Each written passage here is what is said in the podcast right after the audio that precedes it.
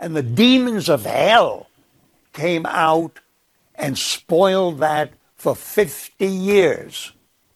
Now, Wow. I see those people uh, re-emerging. I hear the same tunes, and it scares me. Scares me too.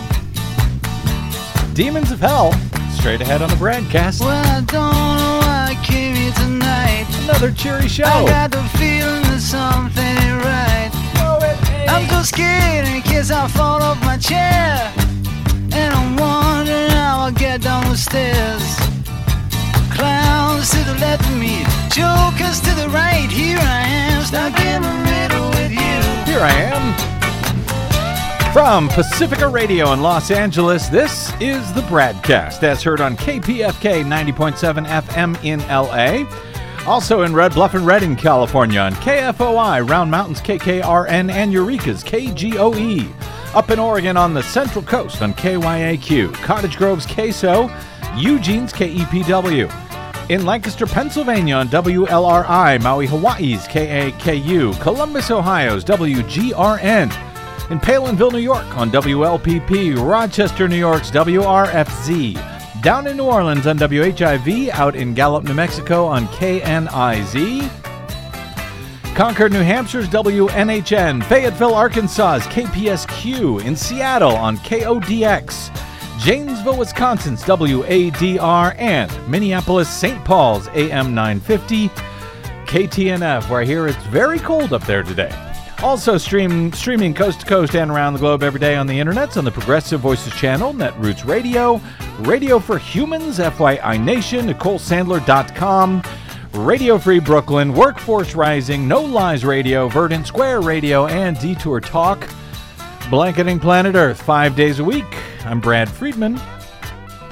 Your friendly investigative blogger, journalist, troublemaker, muckraker, all around swell fellow, says me from bradblog.com. Thank you very much for joining us today. It has been a, uh, a very rough week uh, over the past week or so, commemorating the one year anniversary of the deadly Donald Trump incited January 6, 2021 attack on American democracy. So, uh, before we uh, pick up somewhat from there and begin to look forward with my guest momentarily, I'm sure that'll be uh, much more fun. Am I right, Desi Doyen? God, I hope so. It will only include a few demons from hell. Yeah, just a few. Everything will be fine.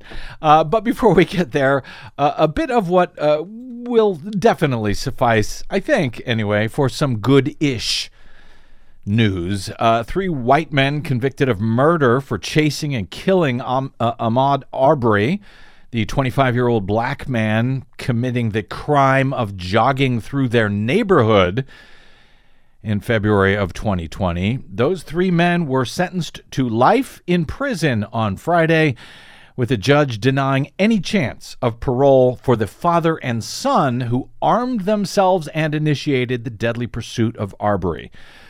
Superior Court Judge Timothy Walmsley ordered Greg and Travis McMichael to serve life without parole for Arbery's fatal shooting and granted their neighbor, William Roddie Bryan, a chance to earn parole, but only after serving at least 30 years in prison. The judge said before the sentencing Ahmaud Arbery was hunted down and shot, and he was killed because individuals here in the courtroom took the law into their own hands.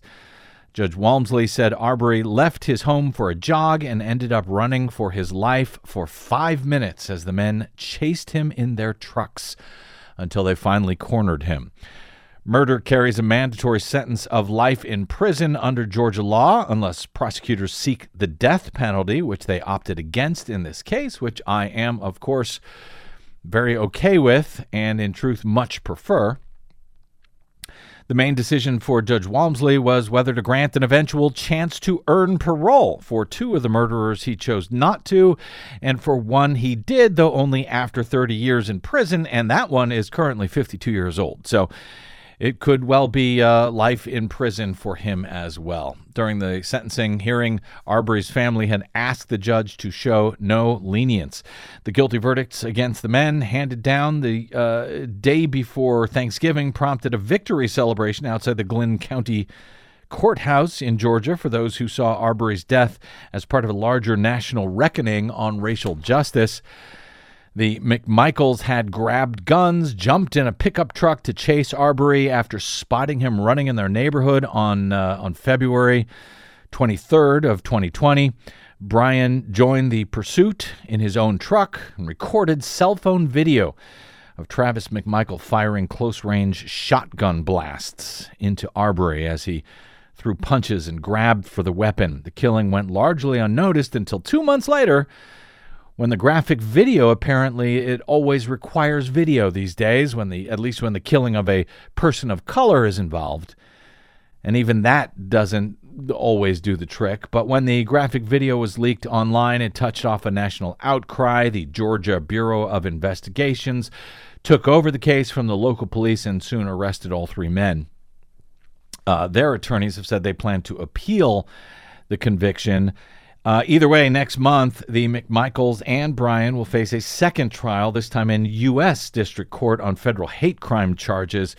A judge has set jury selection to begin in February. Prosecutors will argue that the three men violated Arbery's civil rights and targeted him because he was black. So, some good news there, even if it uh, surrounds one of too many tragedies these days. Yes. Uh, and while I, I am going to need to get to my guest here shortly, uh, as well as, by the way, our uh, Desi Doyen with our latest Green News report a little bit later, which we had sort of had to push back yesterday to accommodate our special coverage of the first anniversary of Trump's deadly January 6 attack on the U.S. Capitol. So I'll just mention very quickly this other goodish news for now: the cyber ninjas. Remember them? Oh yes. The uh, Hard to forget. the Wingnut conspiracy group of supposed computer security experts, though decidedly not election experts.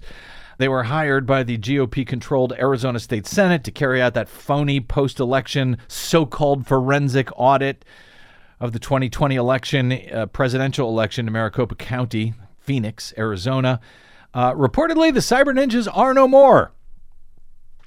They have shut down entirely following a ruling from a state court this week that they will be fined 50 $50,000 a day until they turn over all of the documents that the court has mandated they turn over because they are public documents, uh, according to a lawsuit filed by the Arizona Republic newspaper. Uh, they sued for those documents. The judge says, yes, those are public documents because the ninjas were being paid with state taxpayer funds for their pretend audit. Now, what shutting down the company actually means for those fines that are stacking up now every day. And uh, what else we have learned about that phony audit this week? Well, that's going to have to wait for another day because it's too detailed for me to get into for the moment. Suffice to say, what we have been telling you and explaining to you on this program for the past year in great detail about that so called pretend audit, that audit theater well, we have been telling you that it was a fraud and a 100% scam. And yes, yet again, that was confirmed to be true this week in Maricopa County, Arizona. We'll try to get to that in the days ahead. And finally, before we take a break and come back with our guest, one more point that I wanted to make sure you heard about uh, that I had to delay during yesterday's uh, broadcast special coverage. But this week, in a New York Times essay headlined, I Fear for Our Democracy, Jimmy Carter, the 39th President of the United States and longtime champion of democracy, wrote, uh, quote, One year ago, a violent mob guided by unscrupulous politicians stormed the Capitol and almost succeeded in preventing the democratic transfer of power.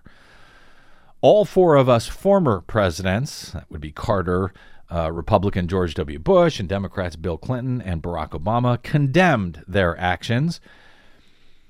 There followed a brief hope that the insurrection would shock the nation into addressing the toxic polarization that threatens our democracy. However, one year on, writes Carter, promoters of the lie that the election was stolen have taken over one political party and stoke distrust in our electoral systems.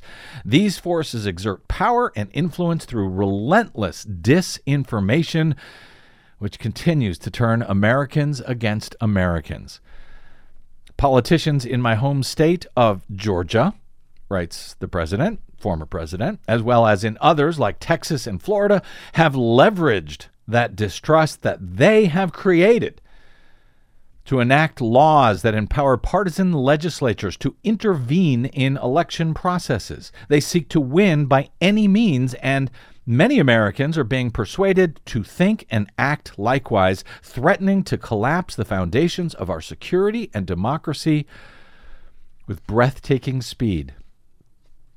Jimmy Carter writes I now fear that what we have fought so hard to achieve globally, the right to free, fair elections, unhindered by strongman politicians who seek nothing more than to grow their own power, has become dangerously fragile at home. The 97 year old former president notes, of course, that he has spent decades since his presidency working to promote free, fair, and orderly uh, elections across the globe via his Carter Center in Atlanta, and explains the quote For American democracy to endure, we must demand that our leaders and candidates uphold the ideals of freedom and adhere to high standards of conduct before he then goes on to detail ways to reach those higher standards, including electoral and voting rights reform in Congress, which perhaps we will discuss as well in the days ahead. As Carter writes, quote, Our great nation now teeters on the brink of a widening abyss. It is on the precipice of that widening abyss that we pick things up today and try, anyway, to look forward with my next guest, who spent months before the 2020 election with a bipartisan group of experts, security experts, and so forth, trying to game out the worst case scenarios for what might happen if Donald Trump refused to accept the results. Well, what that group learned and warned about, and what we can all do to try and help avoid an even worse case scenario between now and 2024 that's next on the BradCast. I'm Brad Friedman.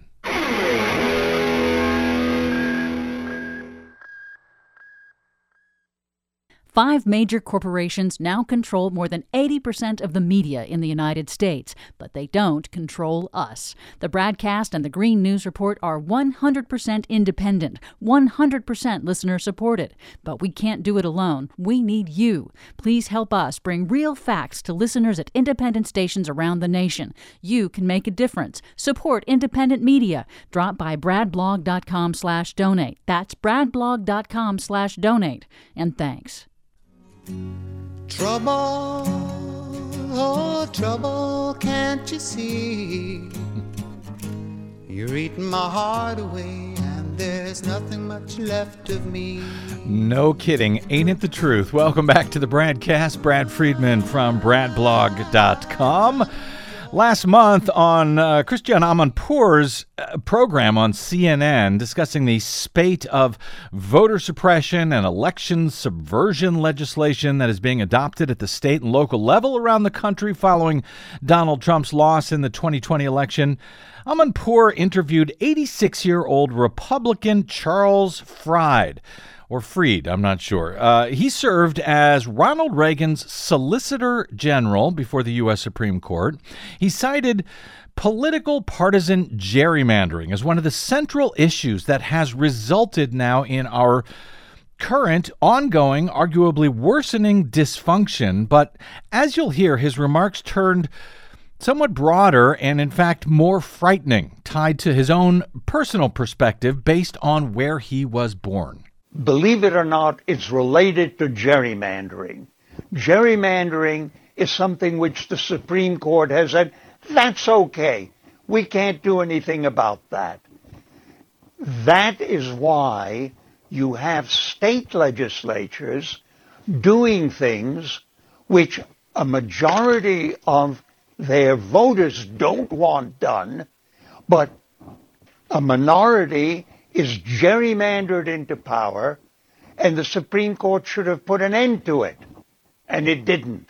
And it didn't because those legislators are all Republicans. They would be voted out.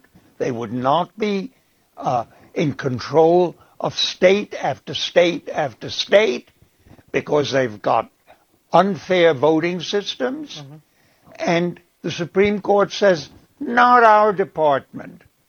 Well, if it isn't their department to protect democracy, I don't know what is. And if democracy were protected, first of all, you wouldn't have the justices you have on the court now, because that was a sham. What Mitch McConnell did uh, to uh, uh, yeah. to Merrick Garland, and you wouldn't have uh, the legislatures that you have, and I think you wouldn't have the danger of a reappearance of Donald Trump. Wow. Well, it, you know, you say I have a long perspective. Yeah. I do have a long perspective because I was born in Prague in 1935. Czechoslovakia wow. was a real democracy. And the demons of hell came out and spoiled that for 50 years. Now, wow. I see those people uh, reemerging. I hear the same tunes, and it scares me. Yeah, scares me too. That was Ronald Reagan's Republican Supreme Court Solicitor General Charles Fried or Charles Fried. In case you need a reminder of just how far off the rails the GOP has gone over the past 40 plus years from where they once were which, by the way, was already pretty far right at the time. Let's not sugarcoat it or offer too much of a hagiography here for the days of Ronald Reagan. But on a very related note to those demons of hell that he references there, writing at year's end at the LA Times, Dr. Nils Gilman of the Berggruen Inst- Institution wrote For those of us who care about protecting democracy, 2021 has at times resembled the sort of nightmare where you see a friend standing on a train track, but your screams about the looming danger can't be heard. Oh my God, is Nils Gilman now monitoring my dreams? The uh, runaway train of illiberalism continues to bear down on American democracy, he writes, and the need to act could not be more urgent. In truth, he writes in the op ed, this nation avoided the worst that many anticipated might happen during and after the 2020 presidential election. Notwithstanding the big lie promoted by former President Trump and his cronies, the election in fact went off properly, and the candidates who received the most votes were allowed to assume their offices. However, what the insurrection at the U.S. Capitol on January 6 showed, and which subsequent congressional investigations have made even clearer, is that Trump and his minions were very much willing to try to steal the election. Now, as listeners know, I will go somewhat farther here than uh, Gilman to say that they weren't just willing to try, they absolutely did try. They tried over and over again to steal the election in myriad ways concluding with their final, desperate, pathetic, and deadly attempt in hurling their supporters against the gears of the U.S. Congress to try and prevent the final certification of Joe Biden's victory, against the gears of the very U.S. Constitution itself. But at least in uh, 2020, the uh, Republican Party simply wasn't fully prepared, it seems, or at least wasn't organized enough yet to pull it all off.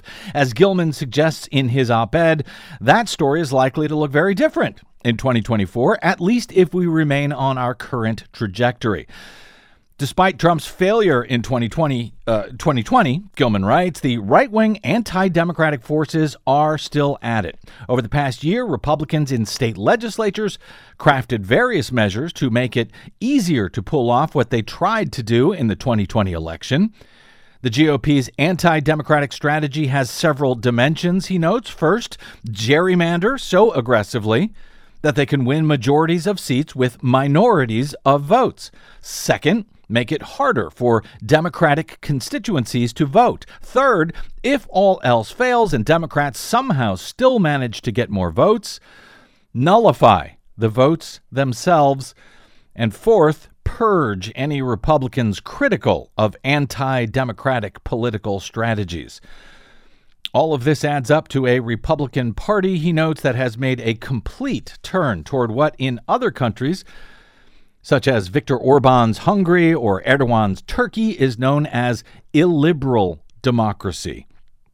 Or perhaps what Charles Fried might have described as demons of hell.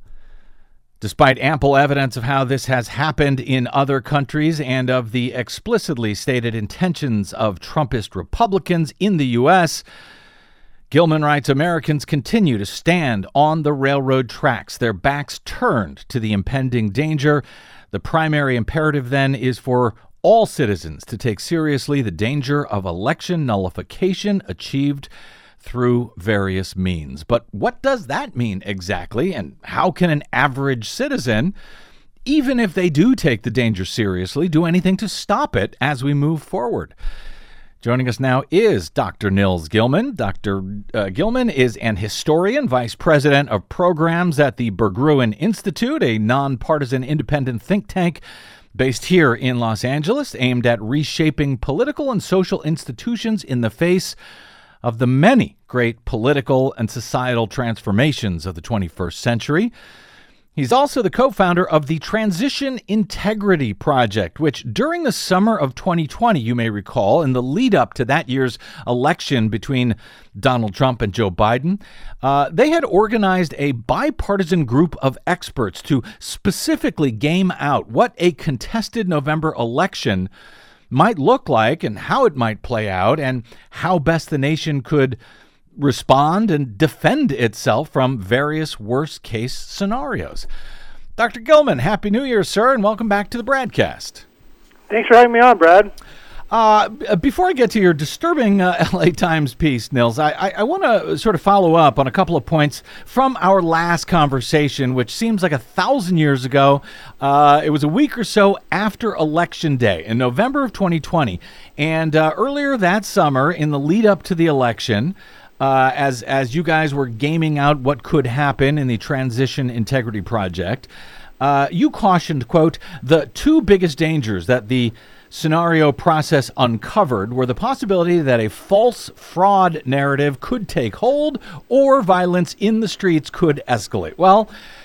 I don't want to say you nailed it, Nils, but uh, it, it seems like you kind of nailed it, at least when it comes to both the false fraud narrative and the violence, if not necessarily in the streets per se, but at least at the U.S. Capitol on January 6th. The last time we spoke was actually, as I say, a week or two after the election itself in November, but before January 6th. Was that attack on the Capitol to stop the certification of the results? Was that something specifically that the Transition Integrity Project had actually gamed out when you were trying to prepare for some of the potential worst case scenarios in the uh, November 2020 election?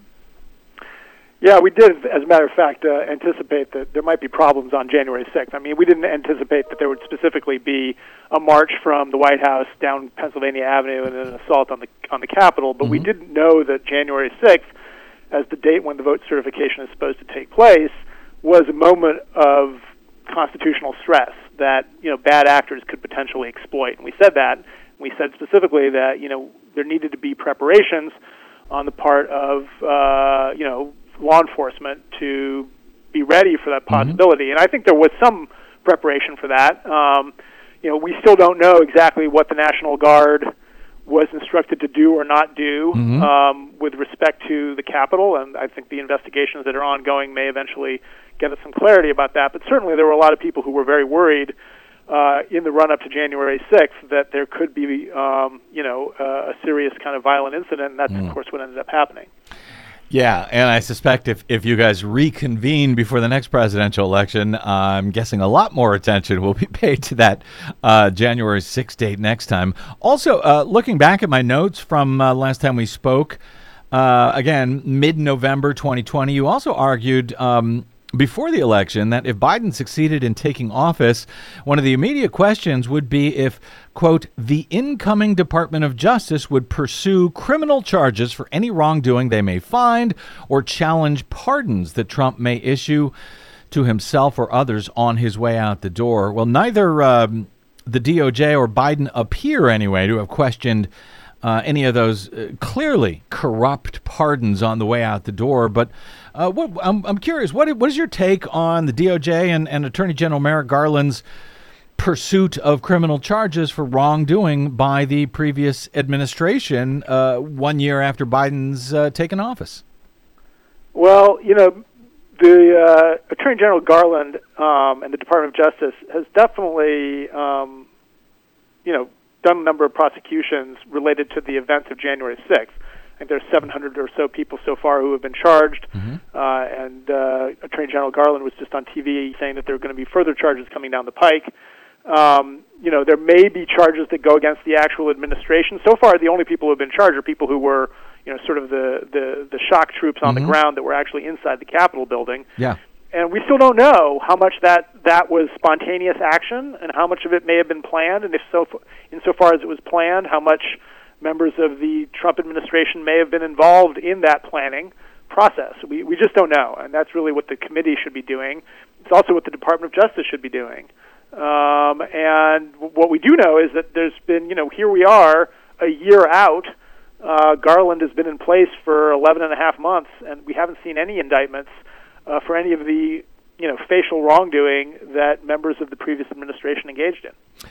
Yeah, I mean it's it's troubling, and, and there's sort of a split between a lot of uh, folks, uh, sources who I who I respect, um, you know, some who in fact are calling for Merrick Garland to step down because he hasn't done enough, hasn't you know put in place sort of a task force to look not just uh, only at January 6th, but all of the other Trump administration crimes that are sort of uh, being obscured in, in, one sense by uh, by January 6th. And then there are others, fo- uh, uh, folks who we speak to who say, well, he's working uh, from the the ground up, doing exactly what he should. Garland, you know, working his way towards the bigger fish and so forth. So.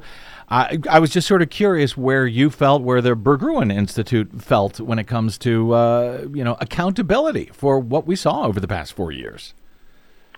Yeah, I mean, I've been saying for a number of years that we need to hold elites accountable. Mm-hmm. Uh, you know, the op-ed that you were you were kindly reading from that appeared in the LA Times last week.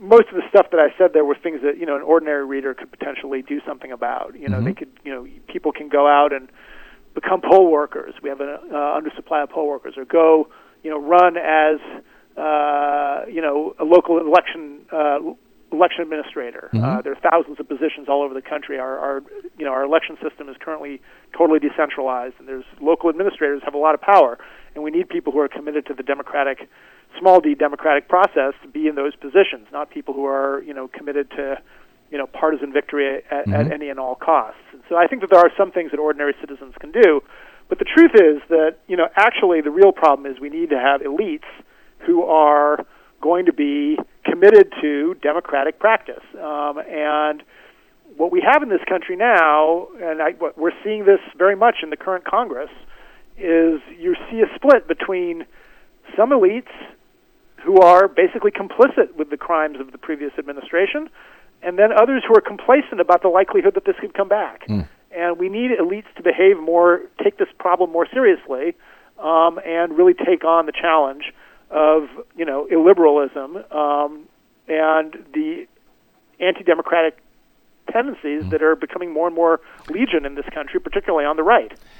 And that sort of uh, well, well, that nicely uh, brings us to that uh, L.A. Times top, uh, op-ed. Uh, uh, what what is, and I think this is important. what is, as you describe it, because we may be hearing this phrase more frequently in the future. Unfortunately, you referenced it a bit there. But what exactly is what you describe as an illiberal democracy? Yeah. So the term illiberal democracy is actually a term that the current president of Hungary, Viktor Orban himself coined uh, to, dis- to distinguish the kind of democracy he believes in from the kind of democracies that have long been the hallmark of what we call Western democracies or Western European, North American democracies, which were liberal democracies. Mm-hmm. Liberal democracies, and I mean liberal with a small l, not mm-hmm. you know, uh, are ones that believe that um, you know we should have free speech, uh, that everybody should get a chance to vote, that every vote should be counted, that the candidate with the most votes should take office, um, and that you know the pursuit of an open society is the end goal of a democratic practice, and that an, an open society, meaning that people can speak freely and express themselves openly, will be one that therefore produces the best political results because the majority opinions will be expressed through the political process, Mm-hmm. and then those politicians will enact laws and policies that reflect the will of the people. Um, an illiberal democracy rejects those premises of small L liberalism. Says we don't necessarily need free speech for everybody. There's some people whose speech we don't believe should be made free because they represent culturally threatening things to us. So people who are, you know, in the case of Viktor Orban or in some illiberal sectors in the United States, they don't think that you know we should have a. Uh, if, if the majority of Americans believe we should have you know that immig- immigrants should be treated nicely mm-hmm. that's not something that should be necessarily respected because the values of the country as they construe them mm-hmm. precede the political process of majoritarian democracy. And so if there are attitudes that are that are culturally conservative according to their values those things need to be promoted ahead of the democratic practice of majoritarian you know le- uh-huh. legislation and rule.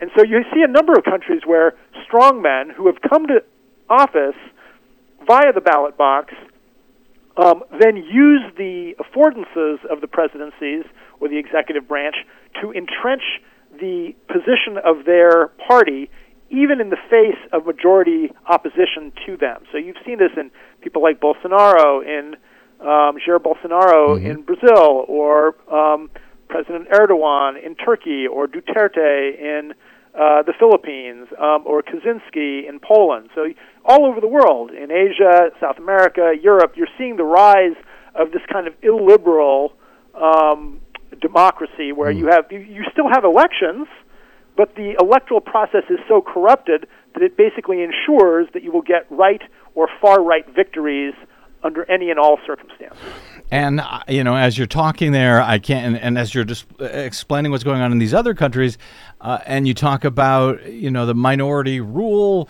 uh, it's sort of you know democracy in name only in one sense. Uh, but as you're talking about these other countries, it sure sounds a whole hell of a lot like what we are looking at here now, as Charles Freed was. Uh, you know, referencing uh, thanks to gerrymandering and so forth, and of course, I also um, Viktor Orban of of Hungary, uh, who coined that phrase. That would be the same Viktor Orban of Hungary whose uh, reelection Donald Trump just endorsed, I believe, this week. That's right. That's right. So, so in fact, there was a big conference uh, that a bunch of American right-wing media, I think led by Tucker Carlson, just had a big thing in in, in Budapest, which is the capital of Hungary, um, celebrating the kind of democratic practice that uh, that Orban has institutionalized. And I think it's worth diving into the case of Hungary just a little bit, partly because it's being celebrated in right-wing American media as a kind of um, uh, as a model that American America might want to follow, right? I mean, you have a situation where uh, it, Hungary they speak the language, the national language is Hungarian. It's a very difficult language. It's n- totally different from other European languages. Hungarians, because their language, their native language is so difficult, they speak very few foreign languages. They don't have a lot of access to any outside media. So they live very much in a media bubble, a Hungarian media bubble. That Hungarian media bubble has then furthermore been basically controlled by Orban and his rich buddies who have bought out uh, opposition media companies um, and often used the threat of legis- of legal action against opposition uh, opposition candidates and opposition newspapers and media outlets by saying we're going to do things uh, to you legally that will make your life very difficult unless you sell uh, to a right wing uh, to a right wing outlet. So uh, incrementally over the last uh, ten years, the media ecosystem of Hungary has become almost entirely dominated by right wing affiliates of Viktor Orban. Um, and so they've created a totally tight media bubble where people have no idea really about anything but what the media that's not controlled by the government in a, in a direct sense, and not, it's not wholly owned, it's not the Soviet Union, um, but it is entirely controlled by people who are in bed with the national government. And why are they in bed with them? Because ultimately, what he- Orban does is he allows the government to promote policies that support what his rich buddies want at a financial level. So there is this ultimate sort of financial motive underlying it, but they're using the process of promoting right wing values and ideologies as cover for, you know, the covering for the interests of the rich right wing guys who support mm. Orban's government. So that that confluence of sort of cultural right wing, anti democratic politics with basically support for plutocratic interests is really something that's gone very far in Hungary, and you can see why for a certain constituency in the United States that might be a similar coalition to what you know the post-Trump Republican Party looks like, where the ultimate interests of the party, you know, from a financial perspective, mm-hmm. end up supporting people like the Koch brothers mm-hmm. or Sheldon Adelson or the Mercers. You know, that's you know tax cuts for rich people. That was the only actual policy initiative that Trump got through. Right, that was great mm-hmm. for the rich people, and then they throw a lot of cultural red meat to the base uh, while trying to shut down or intimidate media sources that are criticizing them. And, and and it's not difficult to see how that could happen, even if you just you know look back over the past few weeks when there, uh, you know, when the news broke that the January 6th House Select Committee was was subpoenaing uh, communications companies, phone companies, and so forth for records, and you actually had a whole bunch of folks on the right saying, uh, "Don't do it. Don't turn over those records. If you do, you will be sorry once we are back in power." That's right. And uh, that feels very similar to this that same kind of, of, of, of, government intimidation, you know, if not outright taking over a company, but, you know, sending the messages, hey, you better, uh, you know, uh, uh, keep in mind our political agenda or else. So, uh, Nils Gilman, what to do about it? You write uh, that short of getting federal voting rights and election security bills to the president's desk, immediately, as are clearly needed at this point, which but that requires the need to reform the filibuster, which Joe Manchin and Kyrsten Sinema are still preventing. But you say that the work at the state and local level is perhaps even more important. How so? Well, you know, when we did the Transition Integrity Project uh, a year and a half ago in 2019 and 2020, the concern we had then was, of course, that we had a president in the White House who we know didn't respect any of the sort of standard democratic norms, and we had a party supporting him that was not likely to restrain him insofar as he tried to overturn things. Mm-hmm. Um, uh, and that's, of course, what we ended up seeing happening uh, on January 6th and really the whole time between Election Day and Inauguration Day is that a large majority of the Republican Party, uh, there were only 10 people in the House who uh, you know, voted to impeach him after the January 6th. Ten Republicans, I should say, that voted to mm-hmm. impeach him. And so you really had a situation where one party was basically willing to go along with non-democratic norms. Now we have a different situation now. We don't have that kind of a problem at the federal level. We don't have a president who's not going to respect an election if he loses. But the Republicans also don't control that level of government anymore, and so they're pursuing their angle really now at the state and local level. Um, and you know, ra- the way that they can try to do this is by, you know, getting state legislators to uh, potentially overturn the, po- the result of popular votes. I mean, you know, there's some constitutional ambiguity that goes back to the 18th century about, you know, who actually has the right to appoint electors, right? Yeah, so if, yeah. um, you know, if there is in 2024, let's say North Carolina returns a very close victory to the Democratic candidate, and the Republican controlled state legislature just says, okay, well, we're not going to respect the vote. We're just going to send a slate of Republican electors in anyways. Nothing like this has really ever successfully happened in the United States. There was a little bit something like that that happened in the 1876 election. Mm-hmm. Uh, but basically, you know, in 99% of all elections that have taken place in this country, whoever got the most votes – the state legislature certified the electors for that person mm-hmm. and gave them, uh, you know, even even when it was against, you know, the majority opinion of the state legislature.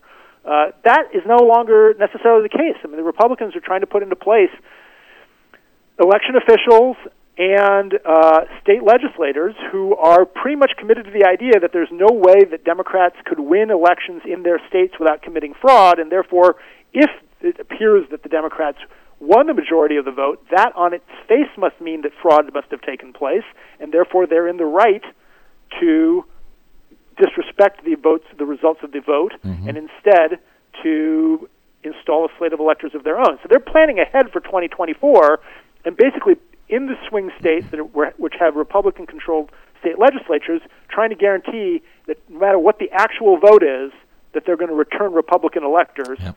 uh, to the uh, to Washington for January sixth, 2025. And it's, so your argument here, you mentioned, you know, serving as poll workers. Uh, you write in the op-ed, getting involved in the campaigns of pro-democracy candidates for governors and secretaries of states, running for the many thousands of local electoral administration positions across the country. And by the way, that's exactly what folks are doing on the right. I, I mean, all over the country at this point. I mean, uh, do, do you see any evidence that we're seeing a similar movement on the non right? When I say non right, I don't necessarily mean Democrats alone, but really anyone who might oppose illiberal democracy. Do, do you see any evidence of, of such a movement on the non right? And, and w- will that be enough to stop where we could be going here? Well, I don't know whether it's going to be enough, but there definitely are people who are working on this uh, intensively, and you know, there's a lot of individual citizens who are going and putting their name forward and running for these. A lot of a lot of these positions are not hard to get elected for. I mean, they're not usually, at least historically, have not been in high demand. They're not expensive to run for, um, and so you know, if you're in, uh, you know, um, you know, a town in Wisconsin or Arizona or North Carolina, and you want to be the election administrator for your for your uh, county or your uh, or your precinct, uh, that's something that you almost certainly can do, and there probably won't be that much opposition to you wanting to do it. It's considered more like a it's historically been considered something more like a civic service job rather than a you know rather than a political job per se, as it should be, right? I mean, election administration is basically a technical subject, or at least it should be. It shouldn't be a political subject. Um, and so, I think there are lots of opportunities for people to to get involved in politics at this way, and you know, just ensure that the process is as as uh, as as fair and standardized as possible. You know, some election workers and poll workers are feeling pretty intimidated at this point. There are you know lots of reports from all over the country of people feeling slightly scared uh, by you know people showing up, yelling at them, people marching around.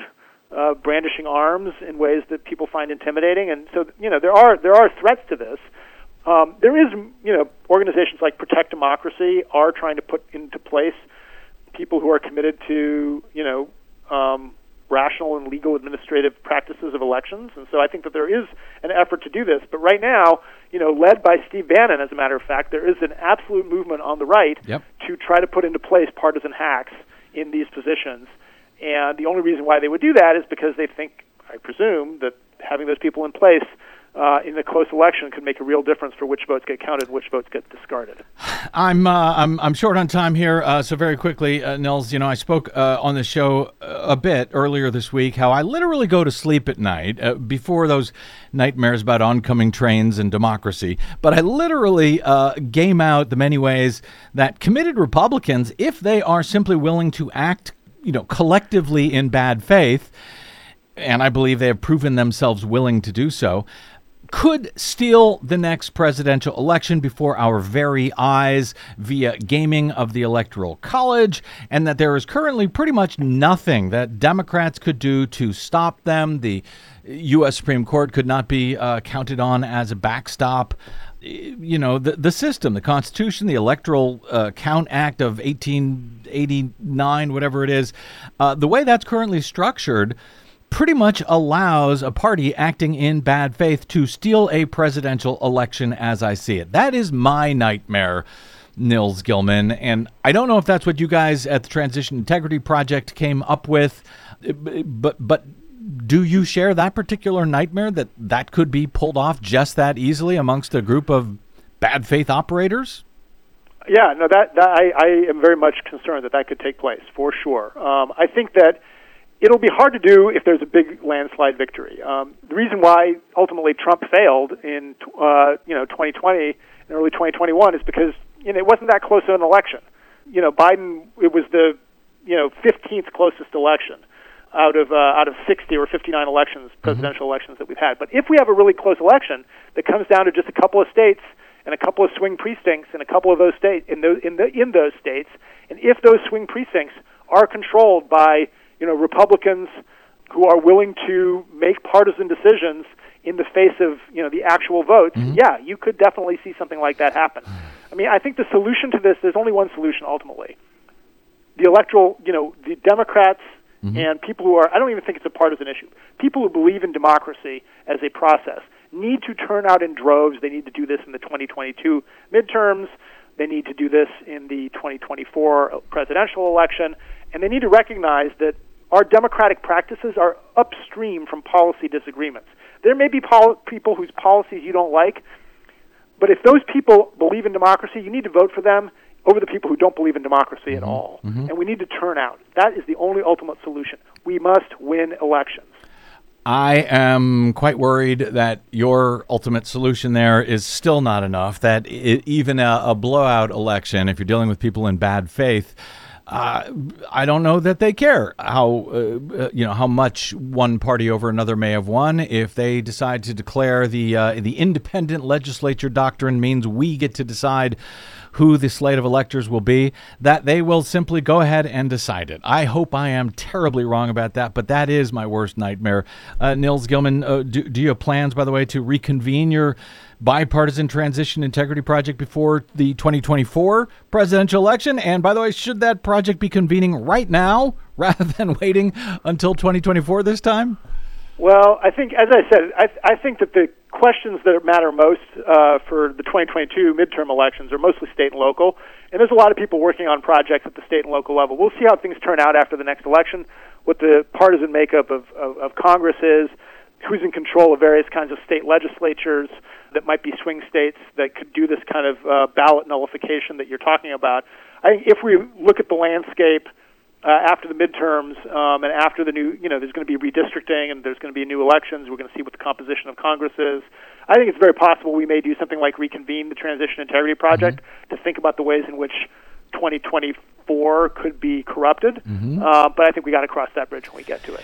Yeah, you'll be reconvening. Nils Gilman, Vice President of Programs at Berggruen Institute, co founder of the Transition Integrity Project. Uh, you can find him on the Twitters at Nils underscore Gilman. And of course, you can find Berggruen at berggruen.org. That's a tough spell, but it's B E R G G R U E N dot org. Dr. Gilman, always great speaking with you, my friend. I uh, look forward to it sort of again in the near future. Thank you so much, Brad. Thank you. Okay, uh, Desi Doyen, we. Uh, well, hopefully he understands it when you say you sort of look Sort forward hope. to it. That, Yeah. that, you know we're hoping for some good news, maybe eventually. Yeah, how about some good news, Berggruen Institute? Got something good to tell us? We'll have you on for that. But you know, I'm I'm glad Yeah. that he spells out in his op-ed and uh, in this interview about the many ways that people can get involved at the state and local level to help protect democracy because democracy begins at home. Yeah, and they won't get involved unless they understand the stakes, which Yes. is why we try to explain this is not a drill, people. This is not a drill. Uh, even after what happened uh, on January 6th, you, you would think people would get that. I'm still not sure that they do. I'm still not sure that they understand um, how dangerous this point is that Yes. we're looking forward to now. And it's really important to talk about it because, you know, if you are somebody who is involved and engaged in politics and aware of the facts and the truth and how to ensure what you're looking at is verifiable independently, then share that information with your friends and family because they may not know where we are right now and how dangerous this is. That said, uh, uh, uh, on our uh, previous broadcast, as we had to push off your Green News report because we had so much to cover uh, on the anniversary It's kind special of big day, coverage yeah. uh, of uh, January 6th. So let's not let that happen again. Okay. Let's get to a quick break. Make sure we have time for Desi Doyen and her latest Green News report. And it is a fine one, I'm sure. Uh, that's straight ahead on the BradCast. I'm Brad Friedman. Don't touch that dial.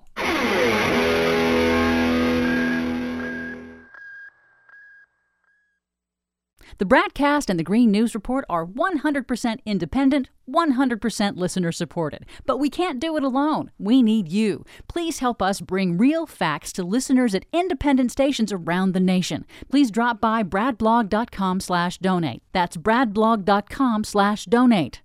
And thanks.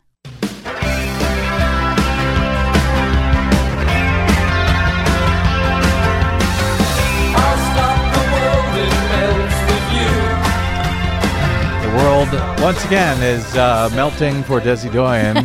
uh, but uh, a quick uh, note here It, it, it, his name is Charles Fried, not Charles Fried. Charles Okay. Fried, Ronald Reagan's uh, Solicitor General, who we uh, played there at the top of the previous segment, speaking about the demons of hell that he saw released in 1935 in Prague and that he fears are being uh, released again here that he's very scared about in our own country. Now, I should have known, by the way, that it's Charles Fried because he spells it F R I E D. Just the way I spell Friedman, F R I E D M A N, you would think I would know better. anyway, there you go, Charles Fried. Okay, let's get to it. Our latest Green News Report. Germany is saying goodbye to nuclear power. Germany shuts down half of its last remaining nuclear power plants. Trump's EPA chief and coal lobbyist tapped for Virginia's top environmental post. Oi. Plus, This is the first passenger ferry in the world powered entirely by hydrogen fuel cells. San Francisco gets the world's first clean hydrogen ferry. Not one joke about San Francisco and ferries straight ahead. From BradBlog.com, I'm Brad Friedman. And I'm Desi Doyen. Stand by for six minutes of independent green news, politics, analysis, and snarky comment. Maybe we could afford to give glasses to senior citizens if we weren't raping the economy uh, with these arbitrary climate mandates. New year, same bullshit from Fox News. This is your Green News Report.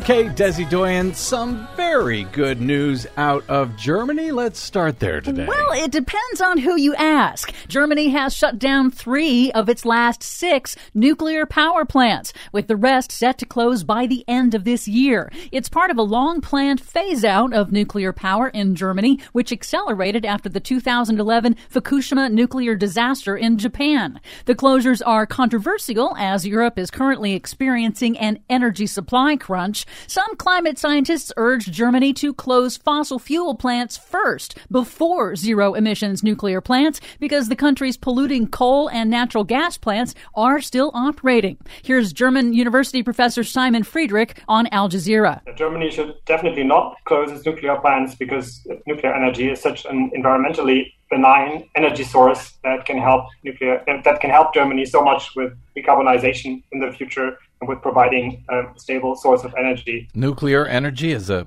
benign energy source? He's talking about decarbonization and cutting Germany's emissions, which, you know, existing nuclear plants are emissions free. However, the radioactive waste from Germany's nuclear plants will remain in storage for decades because there is still no permanent disposal site anywhere in the world. And Germany has some pretty strict rules on that. The German law, we are required to uh, identify a location for a nuclear depository that is expected to be safe for one million years. Well, that should be easy. In California, state investigators have concluded that power lines owned by utility giant PG&E were responsible for igniting last year's massive Dixie Fire, the second largest wildfire in state history. The Dixie Fire is one of several destructive and deadly fires ignited by PG&E's equipment in recent years. Late last year, PG&E said it will begin burying some power lines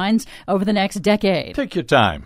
In Virginia, the state's new Republican governor elect Glenn Youngkin has appointed Donald Trump's former EPA administrator, the coal lobbyist Andrew hmm. Wheeler, to head the state's Department of Natural Resources. Hmm. During the Trump administration, Wheeler dismantled Obama era climate and environmental rules and rolled back pollution standards for clean air, clean water, power plants, cars, and more. Hey, people, have we mentioned lately that elections matter? But some good news for Virginia. Construction of six new solar plants will begin soon on former coal mining land that is being repurposed to generate renewable energy. The solar plants are among the first such projects in the United States to move forward in the coal fields of the central Appalachian Mountains. At least until Governor Youngkin and Andrew Wheeler cancel them. More good news. The world's first zero emissions ferry is about to go into service in San Francisco Bay. It replaces dirty, polluting diesel fuel with hydrogen that emits only water vapor. But there is a catch. Hydrogen is a promising replacement for some fossil fuel applications, but only if it is sourced from renewable energy rather than natural gas.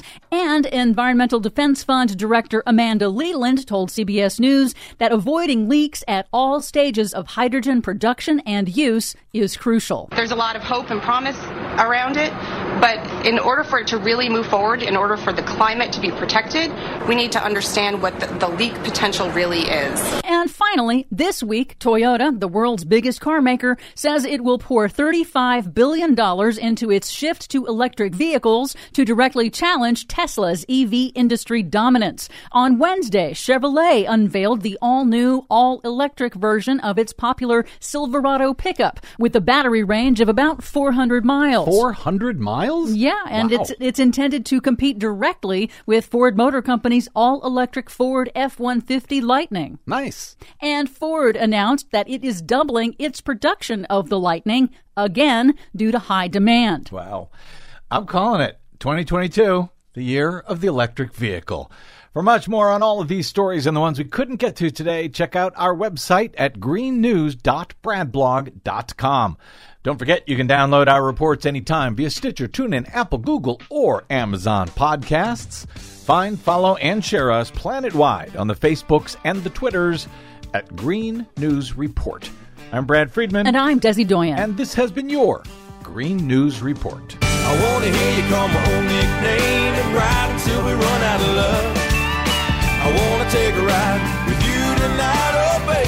in the pickup truck. Oh, baby, in my electric pickup truck. We're going to have to change all those country songs. Yeah, well, anyway, we got to ride the hell out of here in our electric pickup truck, though there's uh, s- some more extreme weather headed our way. or Yes, it's actually hitting right now and, and throughout the weekend. It's the wintertime, folks. Extreme weather is going to happen in uh, Washington State. There's some flooding on Interstate 5 in Washington, D.C. There's snowstorms, so please be prepared for more frequent extreme weather events. Make sure you have what you need in case you get stranded in your car. Don't you want to say listen to officials? Because And you listen always. to officials. If they say stay home, if you can at all help it, please stay home. because Desi Doyen believes in bowing down to the man, to the government, listening to whatever they tell you to do. No, please stay safe. Uh, you know, don't drive through flooded roadways. And if you can help it at all, please don't go out during extreme weather. There you go. That's all. Yeah. And listen to those officials, says Desi. All right, we got to go. Thank you very much to our producer, Desi Doyen, to my guest today, Dr. Nils Gilman of the Berggruen Institute, and to all of you for spending a portion of your day or night with us. If you missed any portion of today's show, you can download it anytime for free at bradblog.com. Hey, while you're there, please hit one of those donate buttons or feel free to go straight to bradblog.com slash donate to help us stay on your public airwaves. Drop me an email if you like. I'm bradcast at bradblog.com. On the Facebooks and the Twitters, I am the Brad Blog. We'll see you there. Until we see you here next time, I'm Brad Friedman. Good luck, world. Oh baby,